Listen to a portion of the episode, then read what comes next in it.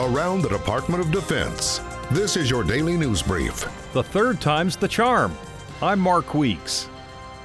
For the third time this week, Acting Defense Secretary Patrick Shanahan met with his counterpart from an Asian nation. Tuesday, the Defense Minister of Mongolia came to the Pentagon, where they spoke about the strong ties between their two militaries. Today's meeting affirms the strength of the U.S. Mongolia defense relationship, one underpinned by our nation's shared democratic values and mutual security interests. The Secretary thanked the Minister for his support in the Indo Pacific region. Thank you for Mongolia's commitment to realizing our shared vision for a free and open Indo Pacific, demonstrated by your continued enforcement of UN Security Council sanctions against North Korea. Secretary Shanahan also recognized Mongolia's role on the international stage. In Afghanistan, your troops have consistently proven their mettle, steadfastly serving there alongside our own men and women in uniform for 15 consecutive years. Thank you for your pledge to maintain your troop deployment through 2021.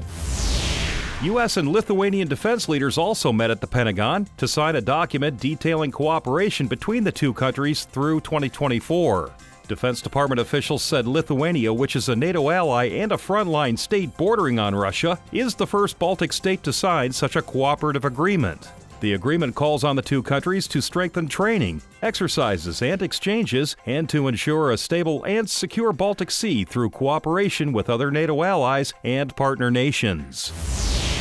The Navy's Second Fleet will lead the 47th annual Baltic Operations Exercise, the premier maritime focused exercise in the region taking place in the Baltic Sea during mid June. The exercise, known as Baltops 2019, will provide air, sea, and ground forces from 18 nations a training opportunity designed to improve relationships and ensure the safety and security of sea lanes on the world's interconnected oceans. That's your DoD News Brief. I'm Mark Weeks. You can find more stories about your military at defense.gov and by using hashtag KnowYourMil.